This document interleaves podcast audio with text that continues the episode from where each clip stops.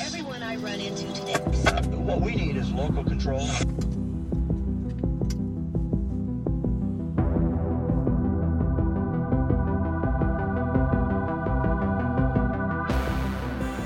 سلام من میسم هامون هستم و این اپیزود ششم از پادکست رادیو ماس هست. این اپیزود در واقع قسمت سوم و قسمت پایانی قطع در بندر ناپولی هست. امیدوارم که دو قسمت قبلی رو هم گوش داده باشید و خوشتون اومده باشه. خیلی ممنونم از همه نظرات قشنگی که برای من توی صفحات مجازی می‌ذارید. در اینستاگرام و توییتر حتما ما رو همراهی بکنید. لینکش رو در قسمت توضیحات براتون گذاشتم. و دیگه معطلتون نکنم بریم سراغ داستان و اینکه ببینیم در این قسمت آخر چه اتفاقاتی خواهد افتاد.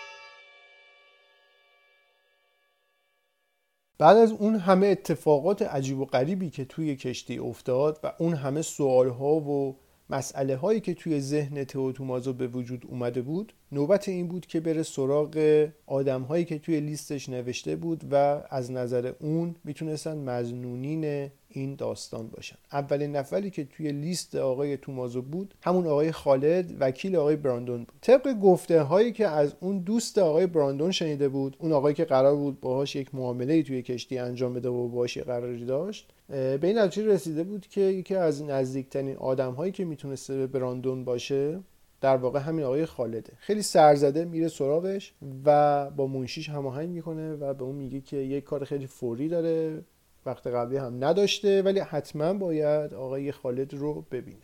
بعد از اصرار و چند ساعت نشستن توی دفترش بالاخره موفق میشه که وارد اتاق آقای خالد بشه.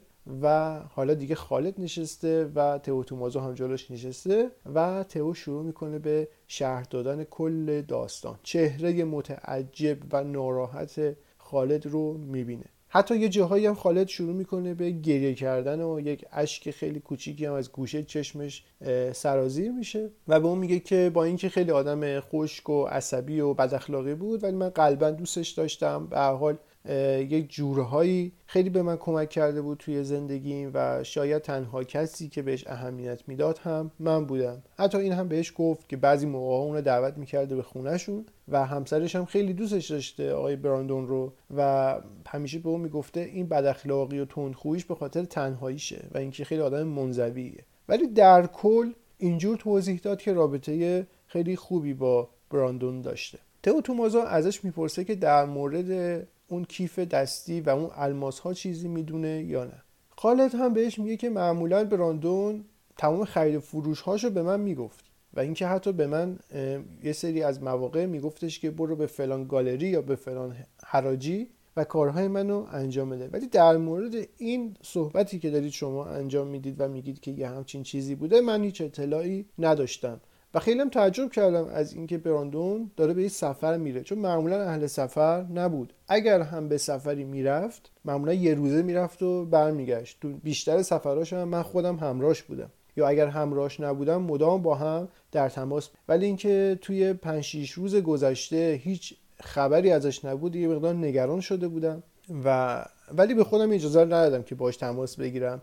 و همیشه صبر می‌کردم که اون با من تماس بگیره. تو تومازو ازش می‌خواد که در رابطه با خدمتکارش و رانندش هم یه سری توضیحاتی به اون بده. و خب خالد هم نسبت به اون چیزی که می‌دونسته در مورد امیلی خدمتکار براندون و رانندش هم یه سری توضیحاتی بهش میده. و بعد از این جلسه تئو تومازو ازش می‌خواد که به هیچ وجه این قضیه رو با کسی در میون نذاره. و این تاکید می‌کنه که فقط تو هستی که فعلا از این قضیه خبر داری و اگر بفهمم که این قضیه جای درس پیدا کردن نظر قانونی شما مجرم حساب میشید و یه جورهایی اون رو تهدید می‌کنه به اینکه هیچ صحبتی نکنه. این یکی از ترفندهای تئو تومازو بود. همیشه این کار رو انجام می‌داد. وقتی که می‌خواست بره در رابطه با یک پرونده با اعضای دیگه ای که امکان می‌داد که توی این پرونده دخیل باشن صحبت بکنه این تهدید رو می‌کرد و همیشه هم جواب می‌گرفت. و در واقع اون خودش می‌دونست که اون آدم هایی که داره باهاشون مسابقه می‌کنه چند درصد احتمال داره که توی اون قتل ها یا توی اون جرم ها شریک باشن. ولی خب این کار رو انجام می‌داد و معمولا هم جواب می‌گرفت.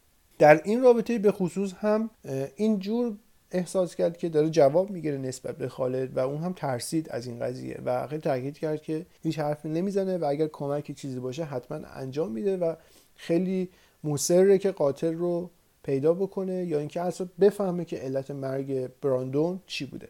بعد از ظهر اون روز تو وارد خونه براندون میشه و همین صحبت ها رو هم با امیلی انجام و باز هم همین سناریویی که با خالد داشت با اون هم انجام میده. ولی خب تا اینجای کار علامت هایی که توی دفترش می‌زد جلوی اسامی علامت های زبدر بود. به معنی اینکه اینها از نظر اون نمی‌تونن دخیل باشن توی این قضیه.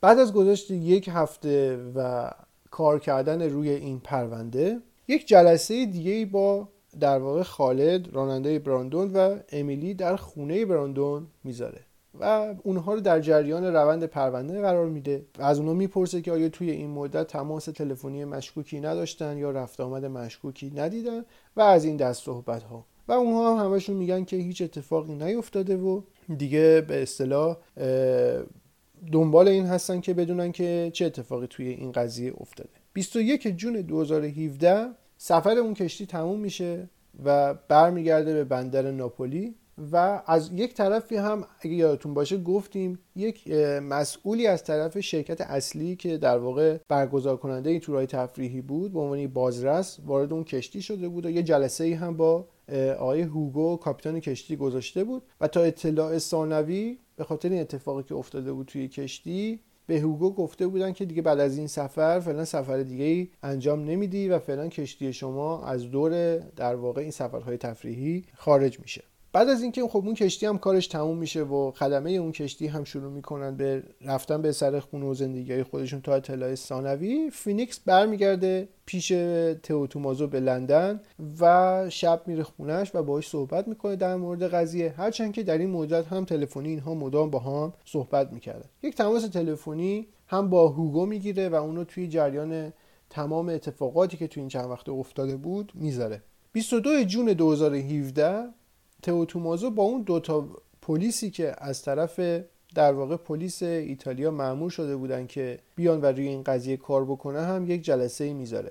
همون جور که حدس می‌زد اونا به هیچ نتیجه توی این داستان نرسیده بودن. حتی اونها به خودشون این زحمت رو نداده بودن که برن دنبال سوژه هایی که در واقع امکان داشت که توی این قضیه باشه. هرچند که تمام دسترسی هایی که تومازو به تمام اطلاعات داشت اون دوتا معمور هم داشتن. ولی خب همونجوری که باز تو قسمت قبلی گفتیم اونا خودشون خیلی درگیر این قضیه نمی‌کردن و سعی می‌کردن که تومازو در واقع به عنوان یک کسی که جلوی راه میره و راهو براشون باز می‌کنه کار بکنه. از فینیکس می‌خواد که اگر براش امکان داره وارد کشتی بشه مجدد و اگر که می‌تونه یک بار دیگه بیاد وارد اون فضا بشه و اون فضا رو درستتر و یه مقدار دقیقتر بررسی بکنه. هرچند که فینیکس میگه دیگه بعد از این ده دوازده 15 روزی که از این سفر گذشته فکر نمی‌کنه اتفاقی دیگه براش بیفته. ولی خب تو اصرار می‌کنه که مجدد به کشتی بره. یکی از دلایلی که تو اصرار می‌کنه که مجدد به کشتی بره اینه که بتونه به فیلم های بیشتری که توی کشتی وجود داره دسترسی پیدا بکنه.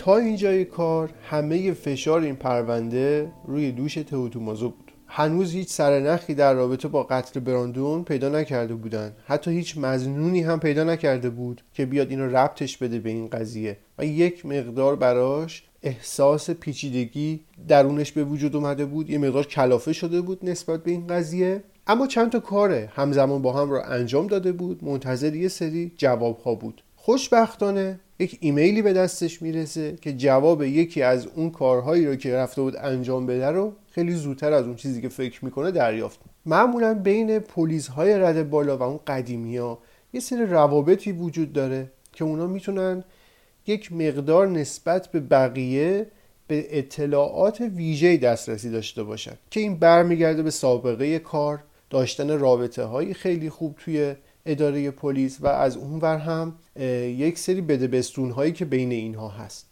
یکی از این آدمای پرنفوذ یکی از دوستان تئوتوموزو هستش که توی اداره پلیس مرکزی در واقع ایتالیا داره کار می‌کنه و خیلی آدم پرنفوذی هم هست.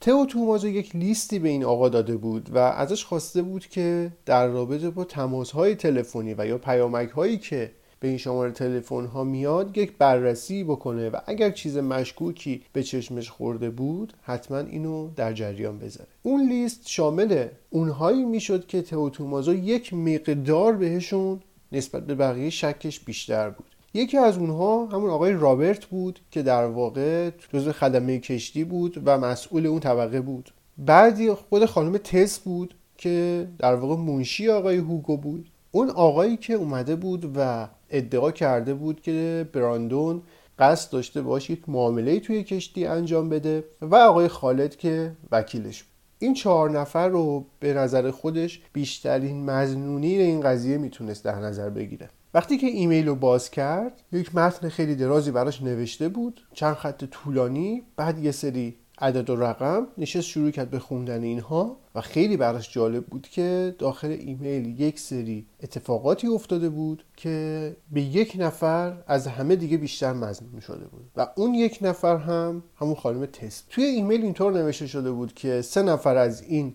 لیست از نظرم سفیدن و هیچ مشکلی ندارن. ولی در رابطه با خانم تس یک فایل جداگونه ای فرستاده بود که یه سری شماره تلفن تکراری در بازه زمانی دو ماهه بهش تماس گرفته بوده. این شماره ها یه چیزی هلوهوش 250 بار تماس تلفنی داشتن با خانم تس که هم شامل پیامک می‌شد هم شامل تلفن هایی که بهش زده بودن و تلفن هایی که خانم تس به اون شماره ها تماس گرفته بود. توی بازه دو ماهه 250 بار با این دو تا شماره تلفن ارتباط برقرار شده بود. و اون دو تا شماره تلفن هم براش مشخص کرده بود و یه ذره پارش هم فراتر گذاشته بود و یه سری کارهای بیشتر هم براش کرده بود. حتی اسمشون هم براش در آورده بود و نوشته بود که این شماره تلفن ها متعلق به این دو نفره. یک مقدار انرژی گرفت. دیگه فکر کرد حالا دیگه می‌تونه به یه مزنون دست پا شکسته ای که این وسط داره هرچند که نمی‌دونست که این قضیه رو می‌تونه نمی‌تونه ربطش بده یا نه ولی شم پلیسیش می‌گفت یه اتفاقاتی داره این وسط میفته حتما حتما این حفره وسط پرونده یه جورایی داره حل میشه نسبت به این قضیه. اما خب مهمترین مطلب برای اون این بود که اینها رو به هم ربطشون بده. کار دومی که کرد رفت سراغ اون دوتا پلیس جوون که گفتیم. نشست یه مقدار باشون جدی صحبت کرد و بهشون گفتش که من یه همچین مستنداتی پیدا کردم. دیگه حالا وقتشه که یه مقدار جدی و مصمم بریم جلو. ظرف یه هفته باید به یه چیزهایی دست پیدا بکنیم که بتونیم حداقل دو نفر رو برداریم بیاریم برای بازجویی. دو نفر احضار کنیم بیاریم بگیم آقا شما کجای این قضیه هستید؟ از اون طرف هم قرار بود بره پیش فینیکس که فیلم های اضافی رو بگیره. اما فینیکس براش پیش دستی کرده بود. فیلم ها رو از بازه زمانیه از اون بازه زمانی که خود تئو تومازو خواسته بود براش فرستاده بود. تئو درخواست کرده بود که از بعد ورود کارکنان به کشتی فیلمهاشو بهش بده. از اون ورم فیلم های داخل خود کشتی رو که داشت اون بازه زمانی که دیگه اینها توی کشتی نبودن و اومده بودن بیرون دنبال پرونده اونها رو هم می‌خواست. و فیلم روز آخری که کارمندا دارن از کشتی خارج میشن هم می‌خواست. اینها رو همه در قالب چند تا فایل براش توی یک بسته خیلی بزرگ توی هارد دیسک براش فرستاده بود. تئو تومازو به اون دو نفر مأمور که اسم یکیشون ناک بود و اسم یکیشون هم پیتر. بهشون گفت ما دو تا اسم داریم یه مزنون داریم و یه هاردی داریم که اینجا توش کلی فیلمه و من باید بشینم اینها رو با دقت ببینم. مسئولیت این فیلم ها رو خودم قبول می‌کنم که بشینم یک هفته دو روز سه روز وقت بذارم و این فیلم ها رو زیر رو بکنم. ولی از اینجا یکی از شما باید بره سراغ این شماره تلفن ها و بره پیدا بکنه ببینه اینها چه رابطه ای می‌تونن توی این قضیه داشته باشن. این شماره تلفن هایی که از دوستش گرفته بود و 250 خرده ای تماس داشتن با خانم تس متعلق به دو تا مرد بود. یکی از اون آقایون اسمش آقای آلوارو بود و یکی دیگه از اونها هم یه آقای آمریکایی بود به اسم آقای نووا ایگور. اون آقای آلوارو اصلیتا اسپانیایی بود ولی مثل اینکه توی ایتالیا زندگی می‌کرد. ولی اون آقای ایگور که کلا یک آقای آمریکایی بود و بهش حتی یک ایمیل هم داده بود که دنبال اینم که سوابق ورود و خروجش به ایتالیا رو هم بررسی بکنم و این هم برات میفرستم. کاری که اون دوست آقای تومازو براش کرده بود و این اطلاعاتی که بهش داده بود خیلی ارزنده بود و خیلی اینو تونسته بود توی این پرونده جلو بندازه و تونسته بود یه دریچه باز بکنه که تومازو بتونه واقعا دنبال یه سرنخی بره. حالا دیگه از اینجای کار یه مقدار شرایط کارشون حرفه‌ای تر شد. یک هفته با هم قرار گذاشتن که برن دنبال این مستندات اطلاعات رو کامل بکنن آخر هفته دور هم جمع بشن و همه چیزو بریزن روی دایره و بگن آقا ما این چیزها رو می‌دونیم. به نسبت این چیزهایی که می‌دونیم حالا باید عمل کنیم و بریم جلو.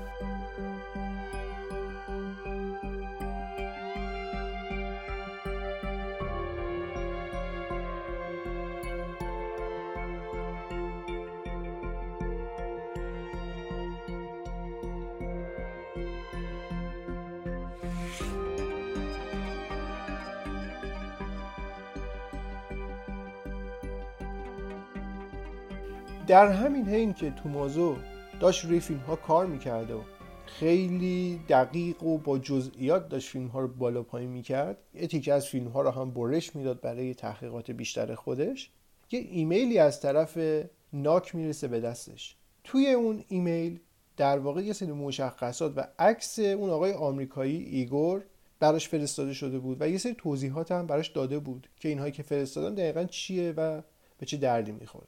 مهمترین نکته توی اون ایمیل عکس اون آقای آمریکایی بود. وقتی عکس رو باز کرد کاملا متوجه شد که این آقا رو یه جای دیده. خیلی براش چهرش آشنا بود. بعد اصلا به این فکر کرد که این اسمش هم براش آشنا بوده. شکش رو اینجوری تبدیل به یقین می‌کنه که زمانی که برمیگرده سراغ فیلم ها و خیلی دقیق تر اونها رو نگاه می‌کنه و وقتی برمیگرده به اون لیست مسافری که از فینیکس گرفته بود متوجه میشه که این آقا اصلا توی کشتی هم جزو یکی از مسافرا بوده.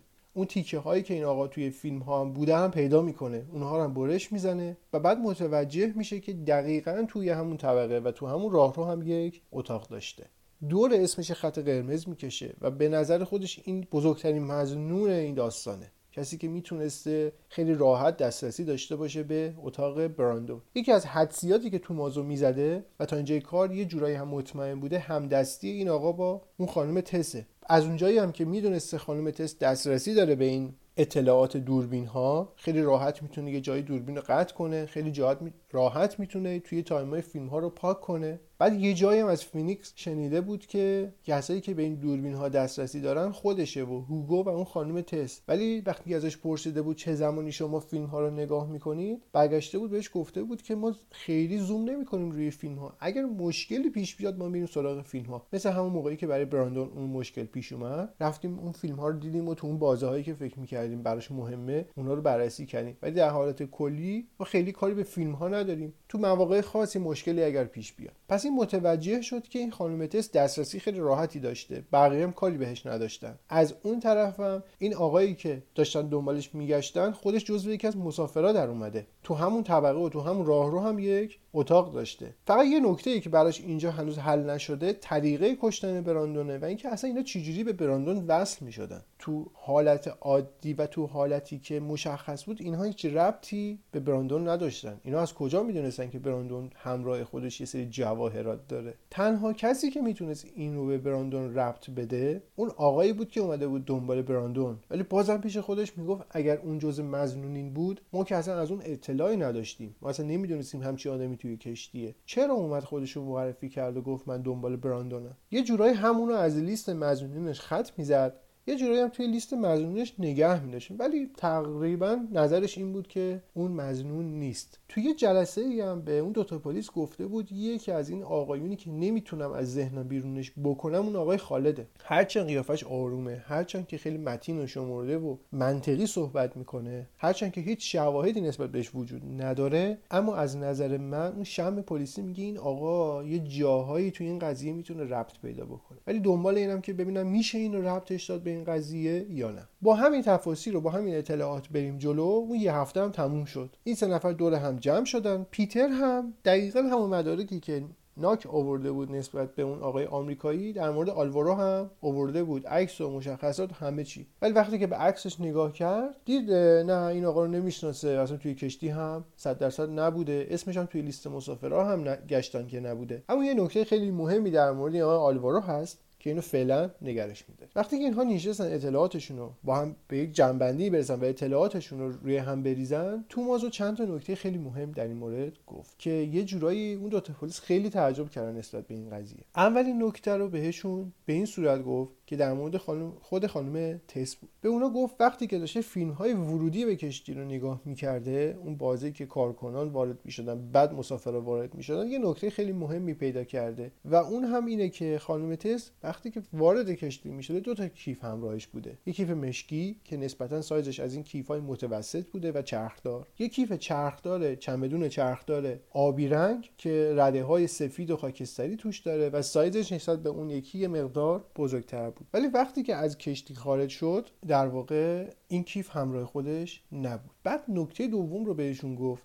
و گفتش که این آقای آمریکایی که ناک زحمت کشیده رفت دنبال کاراش و عکساشو پیدا کرد و پروندهش یه جوری داره تکمیل می‌کنه جزو یکی از مسافرهای همین کشتی بوده. و جالبه بدونید که تو همون طبقه و تو همون راهرو هم یک اتاق داشته. بعد همونطور که گفتم دقیقا چشمشون درست شد اون دوتا پلیس. خیلی تعجب کردن از این اطلاعاتی که به دست اومده. بعد تو موضوع بهشون گفت حالا می‌خوام یه اطلاعات دیگه بهتون بدم تیر خلاص رو بهتون بزنم. من به این نتیجه رسیدم که پس این آقا جزو یکی از همین مزنونینه رفتم روی فیلم هایی که این توی کشتی ازش گرفته شده هم زوم کردم. جالبه بدونید که وقتی که این آقا از کشتی خارج شد اون کیف آبی که اون اول قضیه دست خانم تست بود حالا همراه این آقا از کشتی خارج شد. و اینها فکر کردن که دیگه به قول معروف اون حفره های داخل پرونده داره یکی یکی پر میشه. تنها کسی که این وسط هنوز در موردش هیچ صحبتی نشده اون آقای آلوارو. در مورد آقای آلوارو نکته مهمه رو می‌خوام بهتون بگم و اون هم اینه. آقای آلوارو از نظر ظاهری و از نظر جسته مقدار با آدمای دیگه متفاوت بود. توی جامعه توی اطرافمون آدمهایی هستن که یک مقدار از نظر قد و قامت نسبت به بقیه کوتاهترن. که به اصطلاح بهشون میگیم کوتاه قامت ها و یه سری انجمن هایی هم دارن. اگه بخوام بیشتر بهتون بگم توی فیلم های سینمایی خودمون و توی فیلم های سینمایی هالیوودی هم یه بازیگری خیلی معروفی هستن که قدشون خیلی کوتاهه و نمونهش همین بازیگر فیلم گیم آف ترونز این آقای آلوارو از این دسته آدم ها بود. یه آدم خیلی کوتاه قدی بود حول و حوش یه متر قدش بود و اینا هنوز هیچ نشونه نسبت به این آقا پیدا نکرده بودن. فقط اینو می‌دونستن که این آقا هنوز توی ایتالیاست و به جای دیگه ای سفر نکرده. ولی حالا اینکه تو کدوم شهر ایتالیاست هیچ منبعی وجود نداشته. و یه نکته دیگه هم در مورد این آقا وجود داشت. آخرین باری که از کارت اعتباریش استفاده کرده بود که جایی خرید بکنه یک هفته قبل از حرکت کشتی بوده. یه سری حدس و گمانهایی رو این وسط تومازو زد. ولی همچنان براش نامفهوم بود و تصمیم گرفتن که یه گزارش خیلی مفصلی رو تهیه بکنن. یک حکم جلبی رو بگیرن به قول معروف یه حکم احضاری رو بگیرن. برای خانم تس آن آقای آمریکایی که اون هم هنوز توی ایتالیا بود. چون آخرین مهر ورود و خروجی که اینا چک کرده بودن دیگه خارج نشده بوده از ایتالیا. فردای صبح اون روز تومازو میره اداره پلیس پیش رئیسش و گزارش مفصل رو روی میز می‌ذاره. وقتی که اون رئیسش این گزارش رو می‌خونه خیلی خوشحال میشه و به اصطلاح اون نگاه مغرورانه و اون نگاه راضی رو به تومازو میندازه. اما بهش میگه که یه مقدار هنوز مستنداتمون کمه. این مستندات برای دستگیر کردن یک آدم کمه و یه چیزی هم خودت خوب می‌دونی. اگر ما با همین مستندات بخوایم بریم جلو شاید اصلا نتونیم یه رأی بگیریم از دادستان که بتونیم اینها رو محاکمه کنیم که صد درصد هم نمی‌گیریم. حتی اگر اینها رو احضارم بکنیم و اگر نتونیم ازشون اعتراف بگیریم اون وقتی که اینا وقتی که دوباره از پیش ما برن می‌تونن برن خیلی از مستنداتی که وجود داره رو نابود بکنن. شاید اگر اون آقای آلوارو هم توی این قضیه دست داشته باشه دیگه جوری فرار بکنه. ولی اصرار تو موضوع برای اینه که یه حکم احضاری بدن. این خانم آقا رو بیارم برای بازجویی. و مطمئنه که وقتی اینو برای بازجویی بیان قضیه رو می‌تونه ختم بخیر کنه. یک هفته هم ازش وقت. و بهش میگه توی این یک هفته به من وقت بده من برم اینا رو بیارم ازشون بازجویی بکنم. هفته بعد یه گزارشی به شما میدم که مطمئنم همه جوابا رو گرفت. از اونجایی هم که خب اینا خیلی اطمینان داشتن به طریقه بازجویی و اعترافگیری تومازو اون شیوه هایی که به کار می‌برد و اینکه خیلی براش جالب بود که توی این قضیه که اولش هیچ مزنون و هیچ قاتلی نداشت تا اینجای کار پیش رفتن. رضایت داد که اون احضارنامه رو بده و اینا بتونن برن اون دوتا خانم احز... اون خانم و اون آقا رو احضار کنن برای یه سری سوال و جواب ها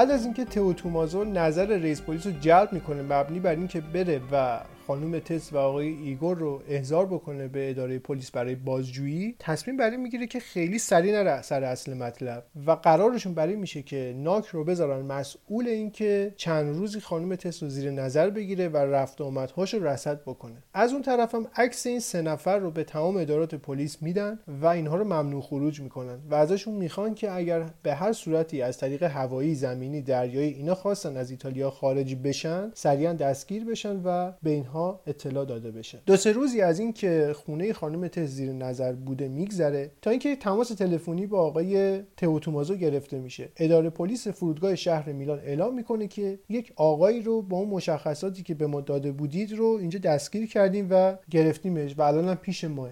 تومازو خودش سریعا میرسونه به فرودگاه و وقتی که وارد اتاق میشه متوجه میشه اون شخصی که دستگیر شده در واقع آقای آلواروه آقای آلوارو شروع کرده بود به داد و بیداد و درخواست کرده بود که وکیلش باید بیاد و گفته بود که ازشون شکایت می‌کنه از بابت اینکه بدون دلیل اونو بازداشت کردن و نذاشتن وارد هواپیما بشه. تو تومازو میره جلو باهاش صحبت می‌کنه یه مقدار آرومش می‌کنه و ازش می‌خواد که به اداره پلیس بره. یه چند تا سواله اونم بعد اونها جواب بده. بعد آزادش می‌کنن که بره. براش حتی یه بلیط هواپیما هم می‌گیرن و بهش میگه که تمام خسارت هایی هم که دیدی بابت این پرواز رو هم ما خودمون بهت پرداخت می‌کنیم. ولی قضیه مهمه بعد حتما با ما بیای. وقتی که به اداره پلیس میرن و شروع می‌کنه به صحبت کردن و توی اتاق بازجویی. بعد از چند دقیقه تو تومازو میره سراغ اصل مطلب و شروع می‌کنه به نشون دادن یه سری عکس هایی به آلوارو. عکس خانم تز عکس آقای براندون و عکس آقای ایگور رو بهش نشون میده. طبق معمول خب آلوارو زیر بار نمیره و شروع می‌کنه به انکار کردن و و خیلی جدی میگه که اینها رو نمی‌شناسه. بعد از اینکه پرینت اون مکالمات رو بهش نشون میده و میگه شما با این خانومی که میگی نمی‌شناسی این همه تماس داشتی با این آقایی که میگی نمی‌شناسی این همه تماس داشتی. بعد یه سری مستندات دیگه بهش ارائه میده. حتی بهش میگه که شما فلان تاریخ وارد شدی بعد دیگه خارج نشدی. تا این تاریخ از کارت اعتباریت استفاده کردی و بعد مدام بهش می‌گفته که باید اعتراف بکنی که نسبت به این قضیه کجای این قضیه قرار داری و اگر که اعتراف نکنی ما تو رو خودمون به قتل آقای براندون متهم می‌کنیم و از این صحبت ها بعد بهش میگه اگر با ما همکاری بکنی سعی می‌کنیم که برای تخفیفی بگیریم. دقیقا از همین رکبایی که همه پلیسا به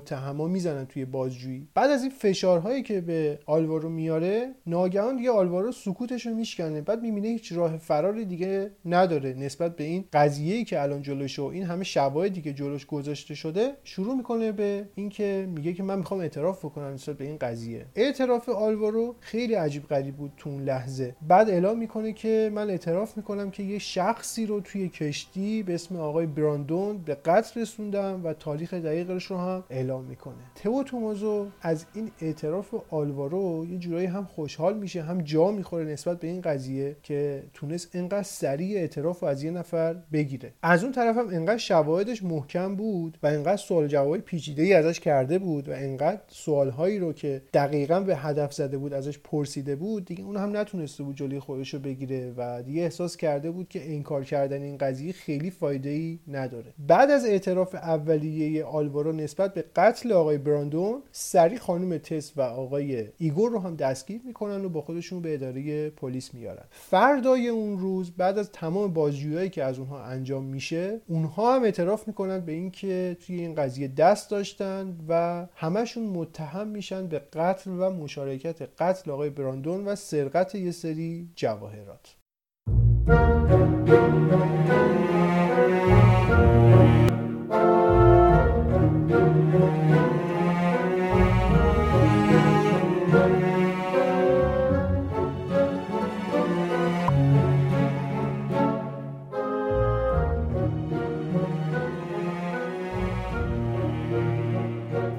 اعتراف آلوارو خانم تس و آقای ایگور تئو تومازو متوجه میشه که داستان خیلی پیچیده تر از اون چیزی که فکرشو می‌کرده. داستان قتل آقای براندون دقیقا برمیگرده به یک ماه قبل. اون آقای آمریکایی به اسم آقای ایگور که در واقع طراح اصلی این نقشه بوده اینجور اعلام می‌کنه که اصلا قراری بر این نبوده که قتلی توی این قضیه صورت بگیره. تو اظهارات اولیه آلوارو هم همین اومده بود که قراری بر این نبوده که بخواد براندون رو به قتل برسونه. توی اظهارات خانم تس هم همین اومده بود و اون خیلی ناراحت بود از این بابتی که این سرقتی که می‌تونسته خیلی ترتمیزتر انجام بشه منجر شده بود به یه قتل. بعدا اونو دیگه نمی‌دونستن که بعد چیکار کنن با این جنازه. و بعد خواسته بودن که دیگه از مرز خارج بشن. یه مدت هم مخفی شده بودن. اون قراری هم که با هم گذاشته بودن در واقع قرار این بودش که یه جایی رو با هم مشخص کرده بودن که حتما به اونجا فرار بکنن و برن. روز قبلش هم با هم یه سری صحبتی کرده بودن. دیگه آلوارو هم تصمیم گرفته بود که اول از مرز خارج بشه بعدش خانم تس و آقای ایگور. توی اظهارات اینجوری به نظر اومد که آقای ایگور و خانم تس در واقع نامزد همدیگه بودن و همدیگه رو خیلی خوب میشناختن. و این نقشه رو زمانی کشیده بود که متوجه شده بود که می‌تونه از جایگاه نامزدش توی اون کشتی نهایت استفاده رو ببره. دوستی آقای ایگور و آقای براندون هم برمیگرده به چند سال قبل. در واقع آقای ایگور یکی از دلال های جواهرات بوده توی آمریکا. یه سری جواهراتی که دارای شناسنامه های خاص بودن و نمی‌شد اونها رو خیلی راحت از مرز خارج کرد اینجا دیگه می اومدن سراغ آقای ایگور و اون با اون ترفندا و اون آدمایی که توی فرودگاه و توی مرز داشته یه کاری می‌کرده که این طلا و جواهرات خارج می‌کرده و یه پول خیلی خوبی هم می‌گرفت. تو دو سه تا معامله خیلی خوب هم با براندون همکاری کرده بود و یه سری پول خوب هم گیرش اومده بود. تا اینکه براندون بهش میگه که یه سری جواهرات خیلی قیمتی داره و می‌خواد که اینا توی حراجی به فروش بذاره. ولی خب خودش نمی‌خواد به صورت علنی وارد این حراجی بشه یه آقایی رو پیدا کرده که می‌تونه این جواهرات رو ازش بخره. قبلا هم یه جا باهاش کار کرده بوده. قرار این جواهرات رو به اون بفروشه و در واقع این جواهرات رو بده به اون آقا که تو حراجی اونها رو به فروش برسونه. منتهاش این جواهرات قبلش توی آمریکا بوده. اینجا میاد سراغ ایگور و از ایگور می‌خواد که اون جواهرات رو به صورت قاچاقی از آمریکا خارج بکنه. در واقع اون جواهرات جزو دارایی های براندون حساب می‌شده. اما خروجش از آمریکا به این راحتی ها نبوده چون باید مالیاتی بابت بابتش می‌داده و یه سری مخارجی نسبت به اون جواهرات داشته خروجش. برای اینکه اون مخارج کم بشه و اون جواهرات از اونجا بیرون بیاد اینا میرن سراغ ایگور. ایگور کارشون راحت می‌کنه جواهرات رو براشون میاره به لندن. بعد از اون ایگور این جواهرات رو از لندن منتقل می‌کنه به ایتالیا و بهش پیشنهاد میده که قرار ملاقاتش رو توی یه کشتی بذاره که از قبل برنامهش رو کشیده بود. این بار دیگه ایگور خواسته بود که کار خرید و فروش رو انجام نده و یک جا این جواهرات رو به سرقت ببره و یه پول خیلی خوبی به جیب بزنه. از اون ورم یه نقشه می‌کشه با اون نامزدش خانم تس و میگه من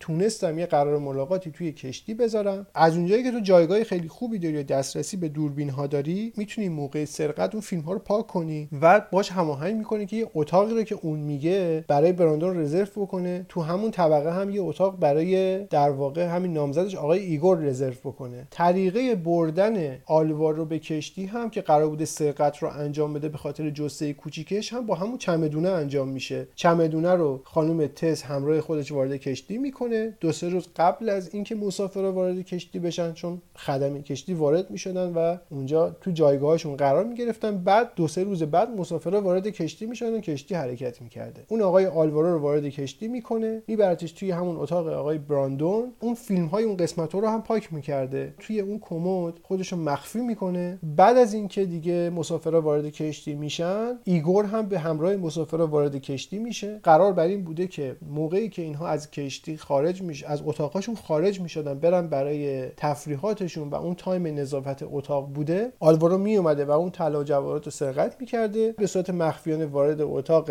ایگور می‌شده و با همون چمدون هم از کشتی خارج می‌شده. اینا این نقشه رو برای این ریخته بودن که احیانا اسم آقای آلوارو توی لیست مسافران نباشه و به صورت مخفیانه وارد کشتی بشه. نقشهشون تا یه جایی خیلی نقشه دقیق و عالی بود. ولی همون روزی که اینها وارد کشتی شده بودن و آقای براندون وارد اتاقش شده بوده تو همون ابتدای ورودش براندون متوجه حضور آلوارو میشه به خاطر اشتباهی که آلوارو توی مخفی شدن انجام داده بوده و اون تایمش هماهنگ نشده بوده. بعد دیگه مجبور میشه که همون اول با یه ضربه چاقو اونجایی که میکانیک هم بوده و یه ذره قدرت بازوی بیشتری داشته و یه براندون هم خب سنش بالاتر بوده یه ضربه چاقو به سینه در واقع براندون می‌زنه براندون رو می‌کشه طلا و جواهرات رو ور میداره و بعد به صورت مخفیانه وارد اتاق ایگور میشه. اون قسمت هایی که در واقع آلوارو از اتاق خارج می‌شد و وارد اتاق شده بوده رو خانم تس خیلی به صورت حرفه‌ای پاک کرده بوده از حافظه فیلم کشتی و اون قسمت ها نبوده. تو تومازو هم به اون دوتا پلیس گفت من وقتی که فیلم ها رو می‌دیدم توی یه جاهای احساس می‌کردم یه پرشای خیلی کوچیکی وجود داره ولی خب نمی‌تونستم خیلی روشون زوم بکنم یا ثابت بکنم که این قضیه چیه. ولی با این تفاصیلی که الان به وجود اومده دیگه متوجه شدم که این پرش های خیلی کوچیک حرفه‌ای باعث هم همون پاک شدن اون قسمت هایی بوده که اون خانم تس در واقع اونها رو پاک کرده بوده. از اون طرف هم اون آقا طبق قرار واقعی که با براندون گذاشته بوده توی کشتی وارد کشتی شده بود و دیده بود که هیچ براندونی وجود نداره و بیاد باهاش سر قراری که با هم گذاشته بودن توی اون رستوران. با این تفاصیل قاتل آقای براندون که همون آقای آلوارو بوده دستگیر میشه و اون خانم تس و آقای ایگور هم به مشارکت در قتل و سرقت طلا و جواهرها دستگیر میشن و به زندان میفتن تا اینکه روز دادگاهیشون سر برسه. تمام این قضیه رو برای فینیکس هم تعریف می‌کنه. تمام این اعترافات رو براشون نشون میده. بعد هوگو خیلی این وسط ناراحت میشه از این بابتی که این خانم تس این کارو کرده بود. چون اصلا باورش نمی‌شد که اون خانم تسی که چندین سال داشته پیشش کار می‌کرده و یه جوری دست راستش بوده هم توی این قضیه دخیل بوده. و به این صورت متوجه میشن که بالاخره قاتل اون آقای براندون کی بوده و همه اونها دستگیر میشن و به زندان دوستان عزیز خیلی ممنونم تا اینجای کار همراه ما بودید و به پادکست رادیو ماس گوش می‌دید. قسمت سوم قتل در بندر ناپالی هم همینجا به پایان رسید و امیدوارم که از شنیدن این داستان لذت برده باشید. در صفحات مجازی ما اینستاگرام و توییتر که لینکش رو در قسمت توضیحات براتون گذاشتیم حتما بیاید تو به اینستاگرام ما عضو بشید. نظراتتون رو به ما بگید انتقاداتتون رو به ما بگید. که اینها باعث میشه که ما تو اپیزودهای بعدی خیلی بهتر کار کنیم و اگر اشکالی توی اجرامون داریم و توی روایت داستانها داریم حتما اونها رو برطرف خواهیم کرد. منتظر اپیزود بعدی ما هم باشید. یه داستان خیلی جالب و مهیجی رو می‌خوایم براتون روایت بکنیم. تا قسمت بعدی همه شما عزیزان رو به خدای بزرگ میسپارم.